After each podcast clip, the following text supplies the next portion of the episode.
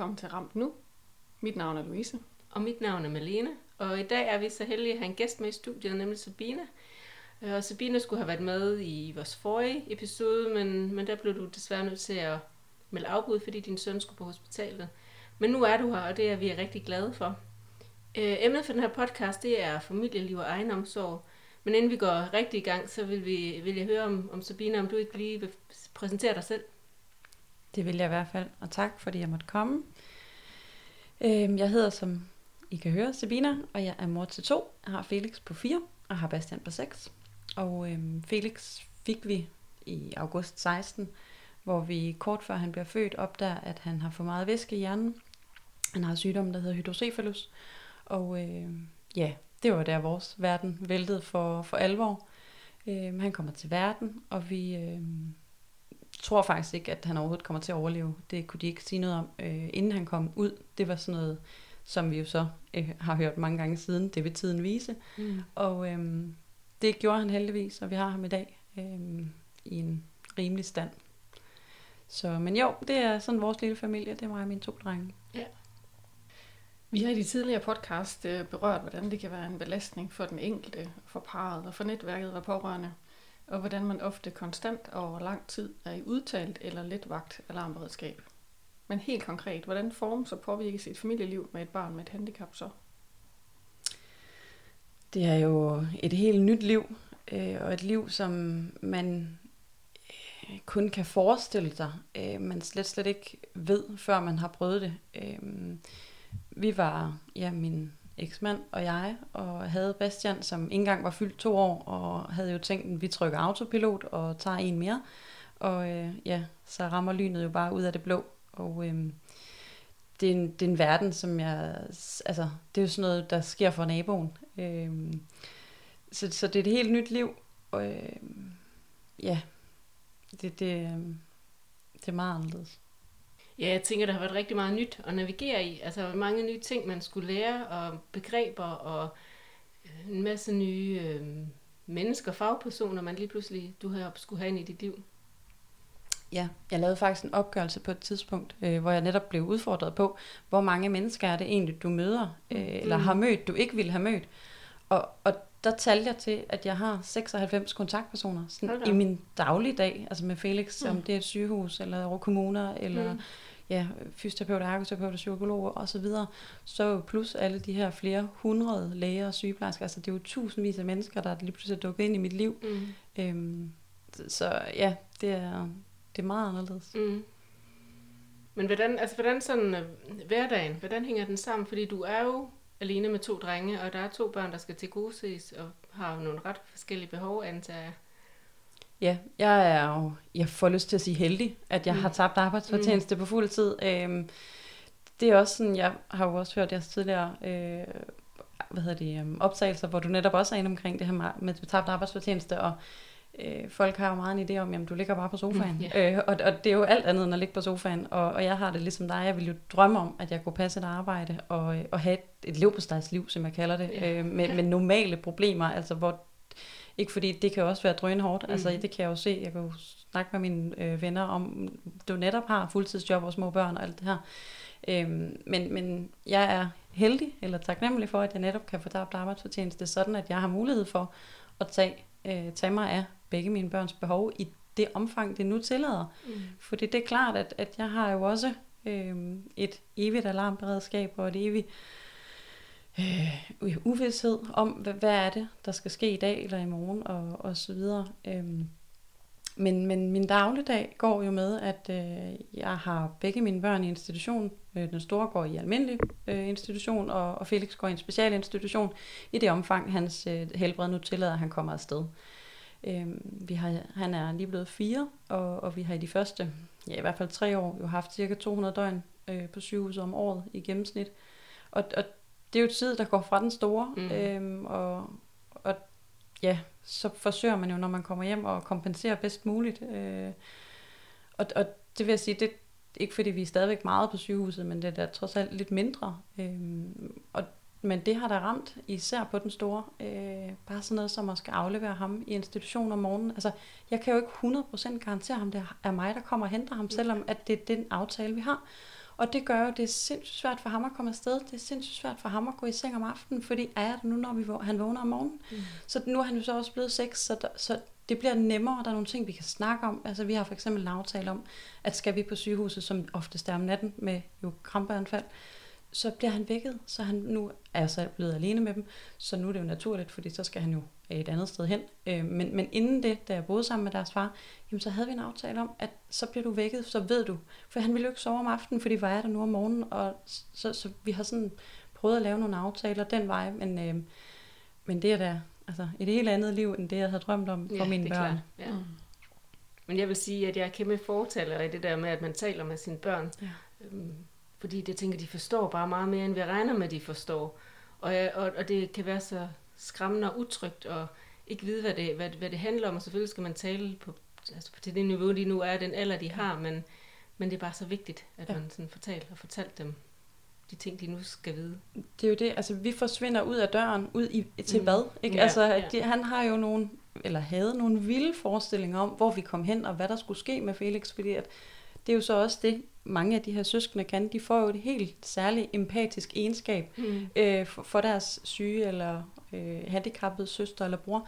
De, de er jo, altså, det er i hvert fald det, jeg oplever med, med det netværk, jeg nu har inden for den her verden, at, at de her små søskende, små som store, de, de er jo vildt empatiske mm. og, og tager jo alt ind. Mm. Altså han vil jo passe på ham lige så meget, som jeg vil. Mm. Og, øh, og, og det er jo der, at hvor jeg bare ville ønske, at han ville passe lidt på sig selv, og lade mig få lov at passe på ham. Men han har det jo, ligesom jeg har haft til mine forældre, har han jo et behov for at altså, ikke vise mig, at det gør ondt på ham. Mm. Og sådan bliver man jo, altså sådan er det jo bare en ond cirkel. Øhm, men ja, det er, det er hårdt for os alle sammen. Ja. Men sådan er det jo. Ja. Det er et vilkår, som, øh, ja, som man bliver nødt til at få det bedste ud af. Lige præcis. Ja. Og, og selvfølgelig er det hårdt og alt det her, men jeg vælger også at tro på, at så lærer man nogle andre ting. Mm. Altså han får jo nogle andre øh, givende ting, er for eksempel rigtig god til at tage hensyn, og, og du må sige, det kan også blive altså, en hemmesko, men, men jeg vælger også at tro på, at, at der også er noget godt i det her. Øhm, plus at jeg også bare tror, at vi ligesom øhm, lever vores liv mere end mm, andre. Mm, yeah. Altså, vi nyder de gode dage på, altså, sådan en ting som at få lov at hente sit barn i institution. Det får mange jo bare, åh, det skal jeg nå endelig lukker. Hvor for mig er det bare sådan, det, det er ikke en selvfølge. Nej. Så det er, det er Men små jeg, ting, man nøder. Ja, og jeg kan følge dig, jeg kan følge dig 100% i den. Altså det der med, at, at man lever livet mere. Altså de gode dage, de bliver bare ekstra gode. Ja. Fordi man ved, at Virkelig. der kan være på den anden side. Er det muligt på nogen måde overhovedet at have en standard hverdag? Altså jeg kan huske, jeg i hvert fald i et langt stykke tid, jeg tror helt i starten, der handlede det jo bare om at overleve den ene dag efter den anden. Men når man sådan ligesom begyndte at komme ind i og finde ud af, at den der hverdag, jeg kendte, den kommer ikke tilbage. Mm. Øh, der, der tror jeg, jeg begyndte at altså, lægge en anden strategi, fordi jeg har også været i vrede, og jeg har også været i sorg, og jeg har også været i alle de følelser, som man nu skal igennem. Men jeg tror også bare, det er vigtigt at ligesom Øhm, jamen, acceptere en del af det. Man skal acceptere, at man har fået det barn, man har. Man skal acceptere, at man har fået de livsvilkår og den hverdag. Og så skal man forsøge, eller det er i hvert fald det, jeg har gjort, øh, at normalisere det så godt, som man nu kan. Det er jo sindssygt vigtigt, at, synes jeg i hvert fald, man ikke går i den der humle om, det er også synd for mig, og hvor er det forfærdeligt. Og altså, jeg, jeg plejer altid at sige, man skal få det bedste ud af det. Og, og, og det, er, det lyder så fint, men, men det er bare så vigtigt. Netop at sætte sig ned og sige, hvad, er det, jeg, hvad kan jeg gøre af gode ting for mig selv? Eller hvad kan jeg gøre af gode ting for mine børn? Eller hvad kan vi gøre her for? Vi kan ikke tage Tivoli en hel dag, eller vi kan ikke tage, altså de der ting, som man også gerne vil. Vi kan måske gå en tur i skoven, og det kan være lige så rart. Altså, det er jo der, hvor den helt store udfordring kommer i, at man har to børn med to forskellige behov. Øh, fuldstændig normalt barn, øh, med, der kan rumme alt, og en, som jo nogle gange ikke engang kan rumme at komme ud af sin seng. Og, øh, og det kan være rigtig svært for os alle sammen. Øh, men jeg synes, vi generelt er okay gode til at sådan indgå nogle kompromiser. Øh, for nyligt har jeg fået Felix i aflastning, så jeg har en hel weekend alene med Bastian, øh, den store. Og det må jeg sige, det har jo været en meget, meget lang proces mm. at dels acceptere, at, at aflastning er et behov, Øh, dernæst så finde et sted, han kan være. Og så få det reelt i gang. Og så kan jeg jo sidde i dag, hvor jeg så har haft det i gang i nogle måneder og tænke, hvorfor søren gjorde jeg ikke det for to år siden? Mm. Øhm, men det er jo en del af den proces, man er i, i, mm. i det her liv. Fordi det kommer i bølger, øhm, og, og det er forskelligt, hvad der fylder. Men, men der er ingen tvivl om, at det her det er det allerbedste, vi har, har valgt. Øhm, selvom at, at der jo igen, og sådan er det jo generelt, men mange, der har en holdning til, uanset hvad man bevæger sig ud på, men netop hvor de siger, hvordan kan du aflevere dit barn, eller mm. savner du ham ikke? Og jo, selvfølgelig gør jeg det, og det er jo ikke, fordi jeg ikke elsker ham. Tværtimod gør jeg det jo netop for vores allesammens skyld. Og jeg mm. gør det for, at jeg kan være der for den store, og jeg kan gøre det for, at jeg kan være der for mig selv. Mm. Og passe på dig selv måske. Ja. Det er så, og det, det er så sjovt med det der med at passe på sig selv, fordi det hører man jo folk sige igen og igen. Ja. Du skal passe på dig selv, for at kan passe på de andre. Mm. Og man tænker, det er så fint, ikke? Hvor filen skal jeg starte. Men, men det er virkelig, altså, det er jo bare sådan, der.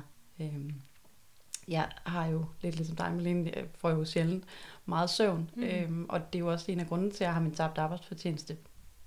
Det er jo netop til at indhente søvn. Og, og jeg kan bare stadigvæk, selvom nu har jeg haft tabt arbejdsfortjeneste i mere end tre år, stadigvæk tage mig selv i, ej, du burde, og du burde, og du burde ikke, mm, i stedet yeah. for, um, og jo ender måske med at bare gå hjem og lægge mig i sengen, for det er faktisk det, jeg købt fri til. Yeah. Men, men den der evige dårlige samvittighed, som jo også bare generelt er en almindelig morting, mm. øh, at, at jamen, hvorfor var du ikke lige fem minutter mere der, eller hvorfor tog du ikke lige?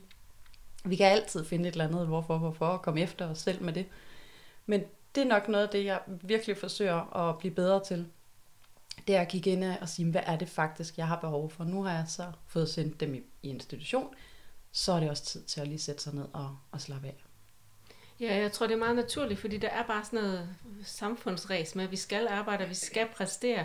Og hvis man så lige pludselig ikke kan det, så kan man føle sig frygtelig forkert, eller udulig, eller hvad ved jeg. Altså, jeg har virkelig også, synes jeg, skulle arbejde rigtig meget med at acceptere at være på tabt arbejdsfortjeneste. Og det er okay at gå hjem og lægge sig til at sove, fordi man ikke har sovet, fordi ens barn har haft anfald, eller været ked af det, eller hvad der kan være. Og så tænker jeg, der er den anden ting oveni, som øh, Louise og mig også snakkede lidt om sidst, det der med, at det psykologiske, der er, som jo også dræner rigtig meget. Altså, vi snakkede jo lige kort sammen i telefon her for nogle dage siden, Sabina. Jeg ved også, at altså, du har også alle de der bekymringer, som man, man jo har for sit syge mm. barn.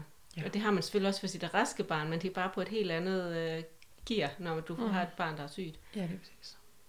Ja, og altså, som du også så fint har været inde på det tidligere, det, det er jo det er jo ikke bare 37 timer. Nej. Altså, det er jo døgndrift, du er mm. på, og, og, og det er jo så det næste. Du skal nå at sove i de der timer, de er afsted, men du skal også nå at få fat i sygehus. Og, mm, altså, du ja. har jo hele den der koordinerende rolle, og der er jo også kun lige åbningstid fra 10 til 12, eller et eller altså, du er jo ja, under benhårdt pres, uanset om dit barn er hjemme eller ej. Mm. Hele tiden. Ja. Hvordan mærker du det? Jeg øh, har sådan en eller anden ja, dårlig vane, for at lyst til at kalde det, og det er det jo alligevel ikke. Øhm, men jeg har sådan en eller anden idé om, at, at jeg har en hel masse, jeg skal nå. Jeg har sådan blevet meget bedre til sådan at skrive det ned, øh, for simpelthen at holde en struktur for mig selv. Dels også for ikke at glemme det, fordi jeg er blevet meget glemsom øh, i den her proces. Mm. Øhm, og, og det tror jeg jo ikke er, fordi jeg er blevet glemsom. Jeg tror bare, jeg har fået rigtig meget at tænke på. Og øhm, der kan jeg være rigtig slemt til at have sat en dagsorden for alt det, jeg skal nå. Og lige så snart jeg kommer hjem, så lander jeg i sofaen. Og så har den jo spist mig. Og så kommer jeg til at se på klokken, og så er der måske et kvarter til, at jeg skal køre op og hente mine børn. Og så suser jeg rundt som sådan en skoldet skid, og skal nå alt det, som jeg burde have nået i den tid, jeg var blevet spist af sofaen. Og så får jeg på en eller anden måde dårlig samvittighed over, at jeg ikke har nået det, og så får jeg hentet børn. Og så går jeg i gang med alt det. Men som min psykolog faktisk rigtig fint sagde til mig en dag, jamen Svina, så har dine børn det jo ligesom alle andre. Ja. Fordi de har været på arbejde, ja, og kommer hjem, og, og så gik det sådan op for mig. Gud ja. Altså, så den er jeg blevet bedre til at parkere, den der dårlige samvittighed, men jeg synes stadigvæk, jeg suser rundt, og man siger, nu er jeg så også alene med to, og de er jo også to børn, som to børn er på 4 og 6. Øhm, mm. Så der er jo bare meget. Altså, men øhm, ja, der er plads til justeringer, forbedringer. Det at leve i et evigt alarmredskab, hvordan takler du det? Jeg tror, jeg er blevet bedre til det øh, med årene. Jeg, altså, det handler jo også meget om erfaring. Øh, jeg, jeg tror, jeg plejer at sige, at med Felix har jeg snart set det meste.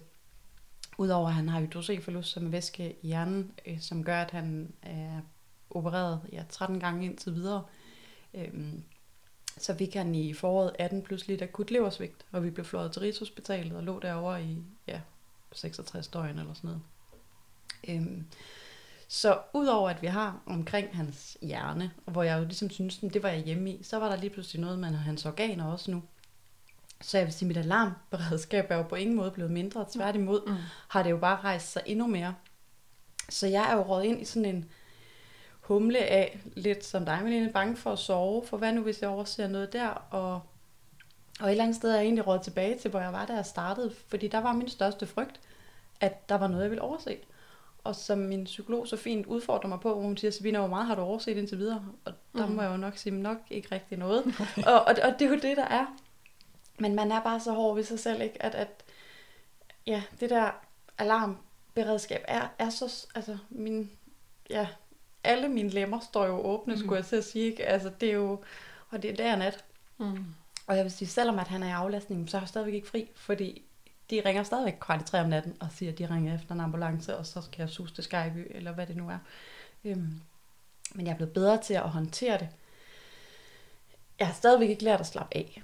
Øhm, og jeg har stadigvæk ikke lært at sove. Øh, men, men jeg øver mig i det, og jeg øver mig i at stoppe op og, øh, og gå en tur i skov. Øh, måske noget musik i ørerne, eller noget i den stil. Men jeg vil sige, altså det vil være løgn, altså jeg er god til det. Mm.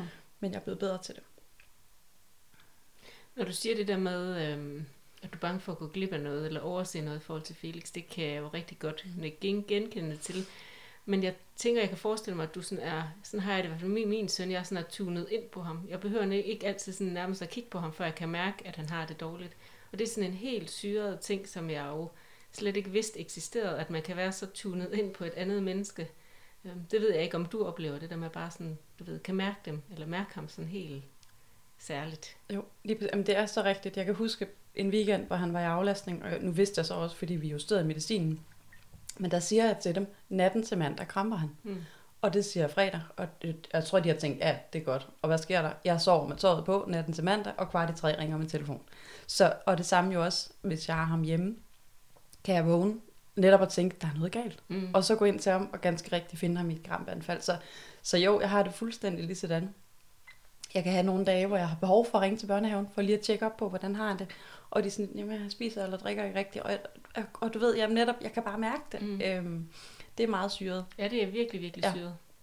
Meget men, interessant, men, hvad det egentlig lige handler om. Men ja, jeg tror, altså, og, og jeg har lidt det samme i forhold til hans shont i hovedet. Altså, jeg kan tit sige, at den er i stykker, mm. næsten inden de kan se det på en MR-scanning. Øhm, eller jeg kan bare sige, at jeg ved bare, at der er noget galt. Og, og der kan man jo så godt blive rigtig udfordret af at få lærerne til at lytte. Ja. Men det er jo sådan en helt anden snak. Men, øh, men, men det er, der er virkelig noget om det der med, med det der bånd. Fordi man får bare, ikke fordi jeg har også et stærkt bånd til den store, mm. men man har bare et helt særligt bånd, øh, når man er i sådan en situation her. Ja. Plus vi også bare tilbringer sindssygt mange timer sammen. Ikke? Mm. Altså, men jo, det er, det er ret syret. Ja. Altså at være mor, det er jo virkelig, virkelig fantastisk, men det er også hårdt, og det tænker jeg, det er, uanset om man har et rask eller sygt barn, men det er bare hårdt på en helt anden måde, når man har et sygt barn. Jeg kan i hvert fald virkelig, virkelig tit føle mig meget, meget slidt og meget udkørt. Også de nætter, hvor jeg rent faktisk har sovet. Det er ikke så tit, at jeg har en hel nat, men det, men det sker for mig nu her, hvor min søn er blevet 11, at jeg kan have en hel nat, hvor jeg sover øh, rigtig godt. Og alligevel så vågner jeg bare næsten altid er træt og udkørt. Fordi jeg tænker, det handler om meget det med, at man er så meget på, og bekymringer, og livet det bare er så, kører så hurtigt.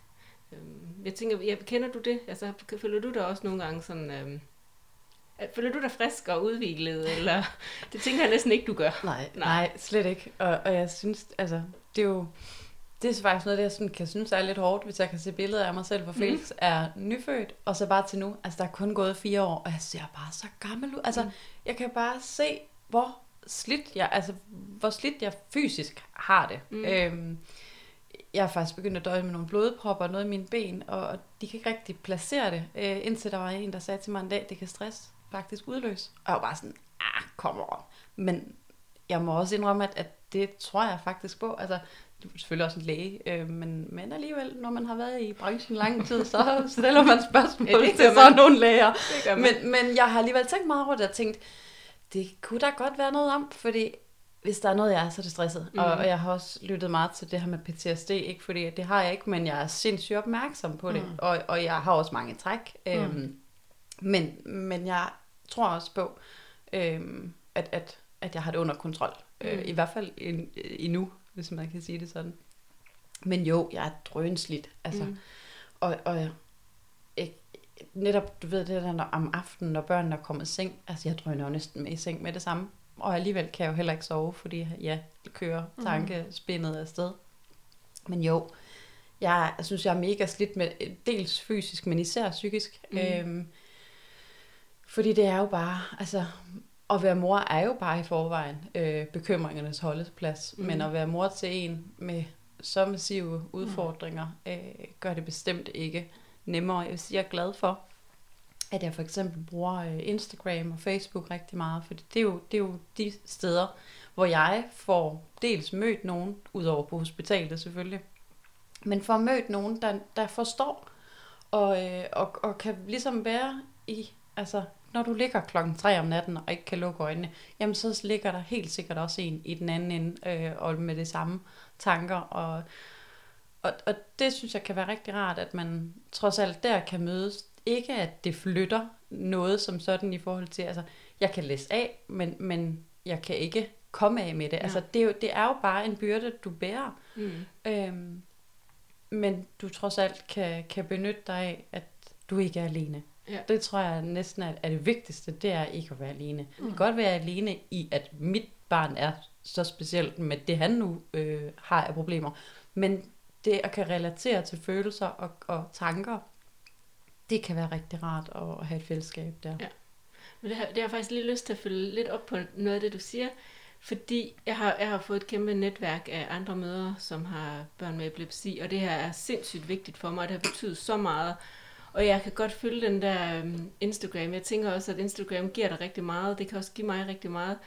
Um, men jeg kan mærke, at jeg er lidt et andet sted. Jeg har rigtig meget brug for stadigvæk det der fællesskab, men jeg har også nogle gange brug for at trække mig fra det. Mm. Nogle gange bliver det for meget. For eksempel, så følger jeg ikke dig, Sabine, på Instagram. Jeg er altid, jeg er stort set hver derinde på din profil, ja.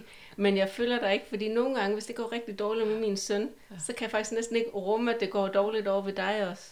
Øhm, fordi det kan blive sådan, det, det, det kan jeg næsten ikke være i, og det tror jeg i starten, da min søn var syg, der var jeg rigtig meget i det der andre folks ulykke også, og syge børn, og havde rigtig meget behov for at være med i det.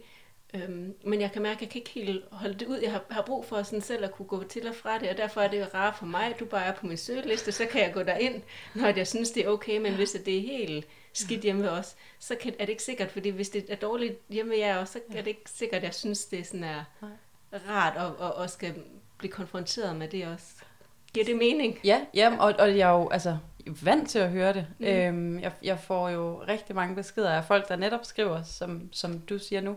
Og jeg har det jo faktisk lige sådan selv med nogle af dem, jeg følger, hvor jeg også kan mærke, at jeg kan næsten ikke rumme, at deres barn har det så skidt. Mm. Og så er det, jeg tænker, nu forstår jeg, hvad det er, dem, der skriver til mig, mener. Mm. Øh, så, så, så for mig er det så fint. Øh, det, det kan bare være, det er et fantastisk sted, men det kan også være det modsatte, og, og, og det er især det modsatte for nogen, som har rigtig svært ved at forstå. Mm, yeah. Der er jo mange, der mener, at det er udstille øh, min søn, og, og så videre, hvor at, at det er jo så sådan, det er, når man står på mål offentligt, så står man for alle bolde. Øhm, og det, det skal man gøre op med sig selv, om man, kan, om man er mm. klar til, fordi det, der er internettet altså bare benhårdt. Mm. Ja, øhm, desværre. Præcis. Men jeg vil sige, at selvfølgelig er der langt mest positivt, for ellers har man jo ikke lyst til at blive der øh, og blive ved. Men, øh, men jeg får klart mest ud af det, øh, når de andre børn heller ikke har det øh, alt for skidt. Fordi mm. det, jeg har det fuldstændig stand. Jeg kan næsten heller ikke rumme det selv. Øh, så, så jeg forstår fuldt ud, hvad du mm. siger. Og ingen problem. Altså, det, jeg bliver ikke sur på nogen. Nej, det er godt. så det lyder som om, I bruger det på hver jeres måde, og det er ja. jo øh, også en måde at takle det, I står i på, tænker jeg. Ja, så tænker jeg, at, at vi er også bare forskellige steder i processen. Mm. Altså, Felix er fire, min søn er 11. Mm. Altså, det, man, det ændrer sig også, tænker ja. jeg. Det kører lidt op og ned i bølger, og gode perioder og dårlige perioder. Og, ja, det tænker jeg også, at ja. det har en, en betydning. Helt bestemt. Og det varierer, hvad man har brug for. Ja. Så er der også, altså jeg tænker i forhold til familieliv og bekymringer, så er der jo alle de der... Jeg kan bekymre mig rigtig meget om min søns fremtid, eller min fremtid for den sags skyld, men det, øh, normalt får man jo et barn, ser det vokse op, flytte hjemmefra, og forhåbentlig få et rigtig godt liv. Vores børn kan bare ikke sådan på samme måde flytte hjemmefra og, og klare sig selv. Det er i hvert fald sådan noget, der kan give mig helt usandsynligt ondt i maven. Hvad skal der ske med ham, øh, når jeg ikke er her mere, hvis at, altså, og det er jo engang, det er så forfærdeligt at sige, men jeg, det, jeg ved jo selvfølgelig ikke, om, øh, om han overlever mig, sådan er det jo desværre, men, men, mm. men det håber jeg, at han gør. Øh, men, men hvem skal tage sig af ham, og hvad, hvad skal der ske? Altså det, ja, det, det fylder rigtig meget for mig i perioder, så det, det kan jeg forestille mig, at det også gør for dig.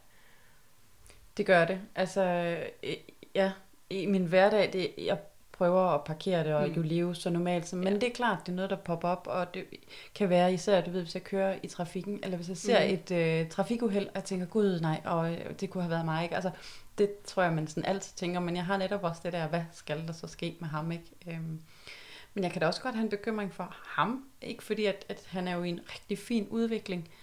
Men vi har også bare set, altså, det kan vende på et, sekund, på et splitsekund. Selvom at, at nu tænker vi, nu kører det, shunten virker. Øh, jamen, så kommer det med leveren, det er ind for mm. højre, som vi stadigvæk ikke har styr på i dag, hvorfor det er sket. Og vi kan se, vi har lige været på Rigshospitalet her i sidste uge, og vi kan se, at han, han lever godt den forkerte vej. Og, og det kan jeg godt mærke, at, at igen, det er et organ, det er et livsnødvendigt mm, organ, ja. det kan transplanteres, bevares, men der er bare, altså, der er bare rigtig mange ting der, hvor, hvor jeg tænker, omvendt tænker jeg også tit, vi har ikke stået alt det her igennem, for han så bare dør fra mig. Nej, øhm, og, og, og, den kan, altså den, det bliver sådan en, jeg, jeg ved ikke, state sådan raseri en, hvor det bare, det, du dør bare ikke fra mig nu. Øhm, og, og det tror jeg da heller ikke, han gør, men vi ved det jo ikke. Altså, han har også en rigtig øh, hård epilepsi øh, form, øh, som jo desværre også udvikler sig i en gale vej. Øh, han bliver sværere og sværere at medicinere, hans, hans anfald bliver længere og længere, bliver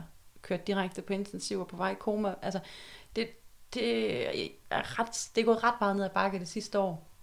Og fordi han så har alt det med leveren, så betyder det bare, at der er 80% af de medicinpræparater, der findes, han ikke må få. Ja, det er klart. Og, og så går jeg først, altså det er sådan noget, jeg kan gå i panik over, og, og jeg kan godt sådan lidt panikke over, at jeg måske nogle gange synes, sygehuset er sådan lidt laid back, og siger, nej, det finder vi ud af. Nej, det finder vi ikke ud af, det skal vi have styr på nu. Mm. Vi skal have en plan A, en plan B og en plan C. Og, og, og øh, det tror jeg sådan er, er det sværeste for mig at være i. Øhm, men, men jeg håber altså inderligt, at han, han jo får et langt og et godt liv. Mm. Øhm, jeg, jeg tænker ikke for meget over det i hverdagen, øh, for det, så tror jeg, man bliver vanvittig. Mm, helt øhm, enig. Så Men, er der noget aktivt, du gør for at passe på dig selv i det, eller I gør for at passe på jer selv? Mm, nej, nej det, synes, altså, det er der jo nok underbevidst, men det tror jeg bare sådan ryger ind imellem alle de der andre 600 tanker, du har i timen. Øhm, jeg, jeg tror, jeg er meget i nuet, og jeg er meget i, at lige nu har han det godt, og så nyder jeg det, og så kan det være i morgen, at det går ned ad bakke, jamen, så tager vi det derfra. Altså, vi plejer at sige, at vi tager en dag ad gangen, og når han er rigtig skidt, jamen, så tager vi en time ad gangen. Mm. Øh, og så, så jeg, jeg tror, vi er rigtig meget i, hvor er vi lige nu. Øh, men jeg planlægger heller ikke, altså han var ikke engang født, inden jeg havde planlagt hans begravelse. Øh, så, så, så der gik ja, jo et par måneder, før jeg turde tro på, at jeg kom til at planlægge hans barnedåb. Bare, ikke? Så ja, hver gang han har fødselsdag, så, øh, så kipper vi ekstra med flaget. Ikke fordi, at, at det bør man jo gøre uanset, men, men der er bare noget ja, mm. specielt over at fejre en fødselsdag, når man har været så tæt på at miste så mange gange. Han har, været, han har virkelig været på kanten af livet nogle gange, Felix, ikke? Jo, det har han. Øh, altså dels med leveren, der, ja. der, det, var, det var meget, meget kritisk i meget, meget lang tid. Og, øh, og, og det, der er så mystisk med den lever, det er, at altså, man kan sige, leversvigt sker. Jeg, jeg tror, at hun sagde, at der kommer 10 børn ind om året øh, med leversvigt, og en tredjedel af tilfældene finder man aldrig en årsag. Men man havde aldrig set et så gralt tilfælde som Felix. Altså, hans tal blev bare ved med at gå den forkerte vej, og drengen sad og legede som om, altså han burde have lagt i koma, så, mm. så de forstod jo slet ikke, hvordan han overhovedet kunne leve. Men det gjorde han bare. Øh, derudover har vi, har vi været med at miste ham flere gange, både i anfald og jamen sågar til en influenza. Altså, der, der han, han er bare lille og sårbar. Ja. Og øh, ja, det har corona i hvert fald ikke gjort det nemmere. Men øh, sådan er det jo for os alle sammen. Ja. Så det bliver et vilkår i jeres dagligdag og jeres familie? Ja, altså død fylder noget, i, jeg vil sige, især for Bastian, som nu er seks, øh, det, ham går jeg også til noget børnepsykolog, eller sådan noget sandplay med. Øh, og, og der handler det rigtig tit om, om meget øh, ja, krig og ødelæggelse af ambulancer, der mm. kommer, og nogen, der skal begraves på kirkegården. Mm. Og, altså, og, og jeg tror noget af det, der ramte mig allermest, det var en, en af de gange, vi var dernede, hvor han puttede sådan tre figurer ned i en, øh, en kasse, øh, altså sådan kisteagtigt, og ned i sandet, og så en masse sand ovenpå. Og så spurgte øh, sandplætterapeuten jo ind til, hvordan har de det dernede?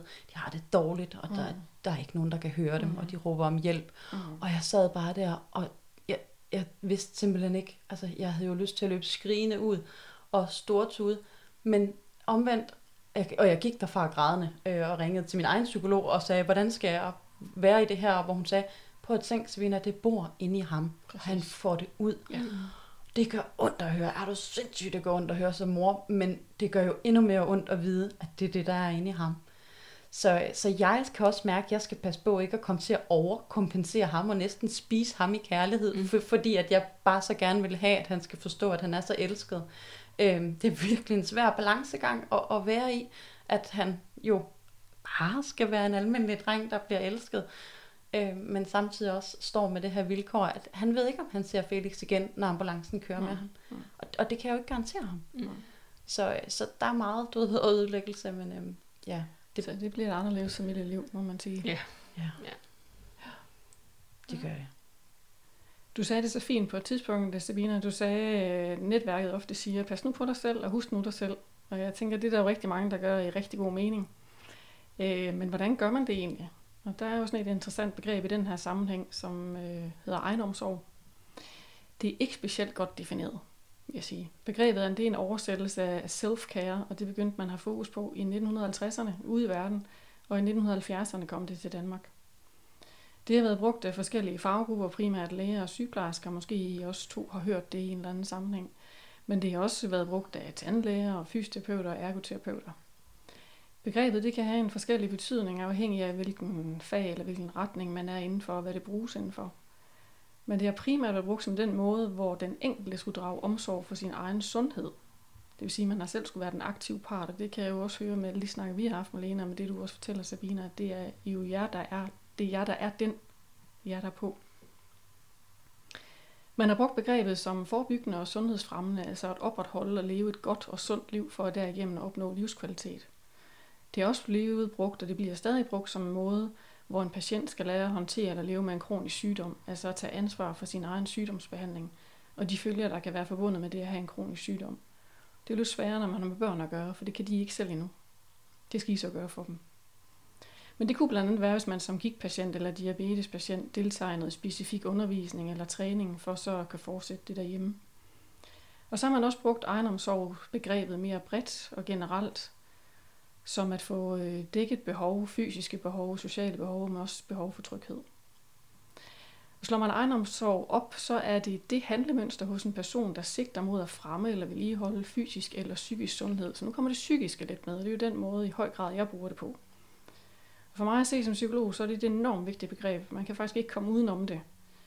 Øh, og det er for mig at se ikke kun på et plan, som for eksempel det fysiske, men det skal være på alle planer, man skal kunne lave egenomsorg. Det skal være både være psykisk, fysisk, kognitivt og socialt, men faktisk måske også adfærdsmæssigt. Og det er så utrolig vigtigt, at man lærer at gøre egenomsorg, både når man er ramt selv, eller hvis man er pårørende. At man kan tage vare på sig selv.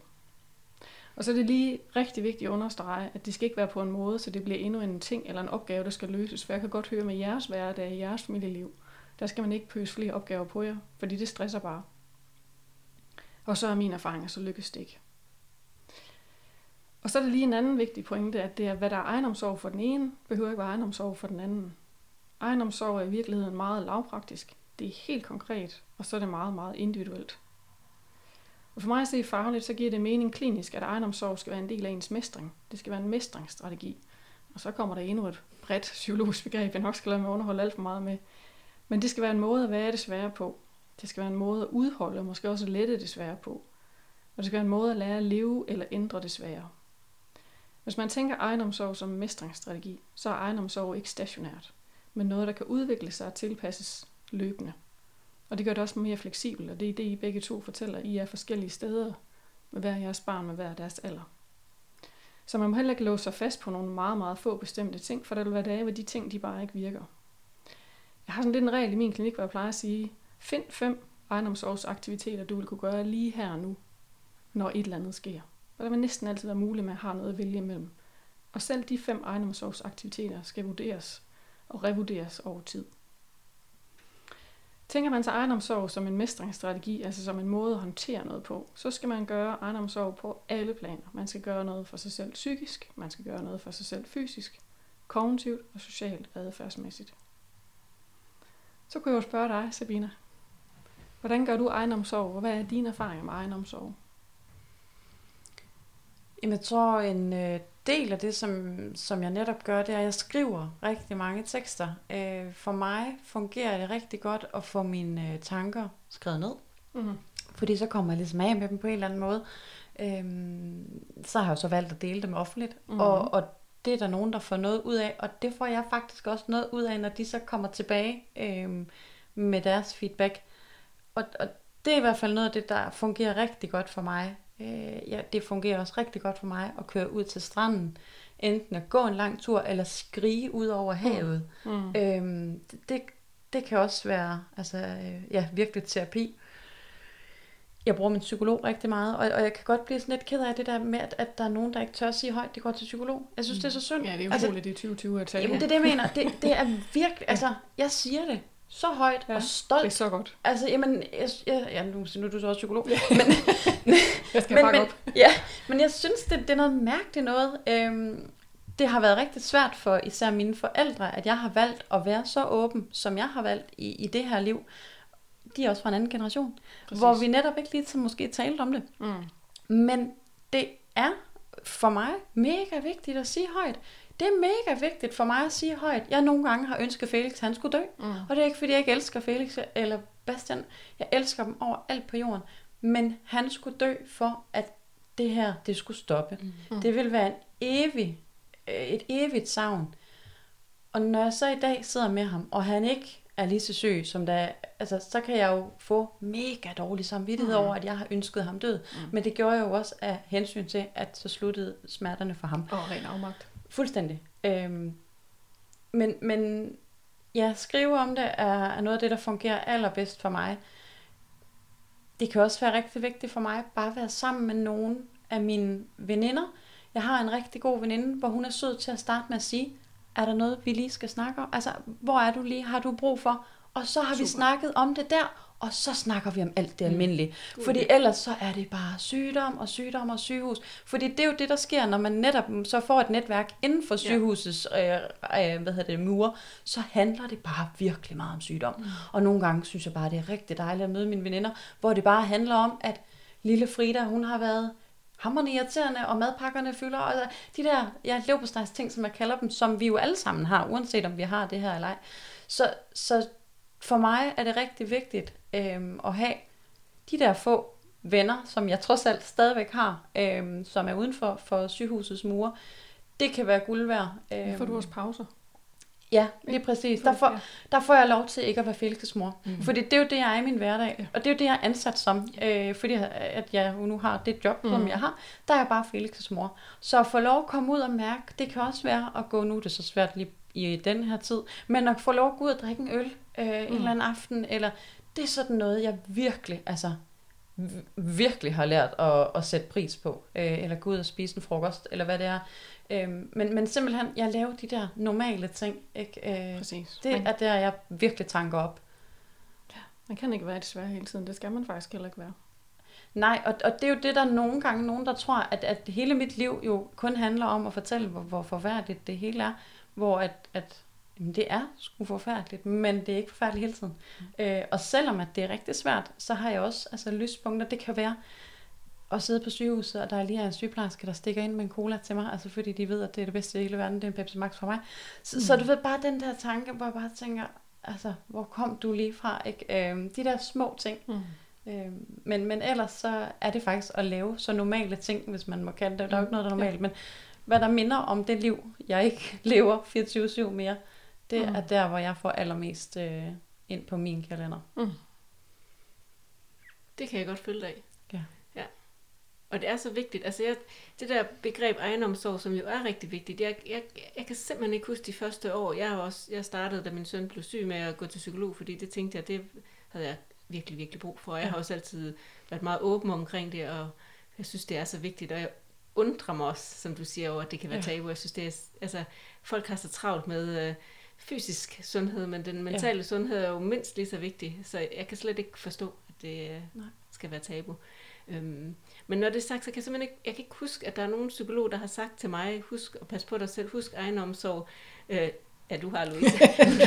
du, du kom først til scenen, der var, øh, der var Sigurd øh, seks år ja, eller sådan noget ja. på det tidspunkt. Ja. Så, øhm, men jeg kan ikke huske, der er nogen, der har sagt det inden. Jeg kan huske sådan rent øh, lavpraktisk, når vi var på hospitalet, så var jeg altid sådan meget, jeg skulle i det der bad om aftenen. Jeg skulle bare ind og lige ja. mig selv og bare lige sådan koble af. Og det var bare sådan, det var sådan noget, jeg prioriterede. Og nu mm. så kunne min mand godt være sådan lidt, seriøst, behøver du det i dag? Det hele, det kører bare 110. Jeg var sådan, ja, det gør jeg. Altså, jeg bliver mm. nødt til lige have det her for mig selv.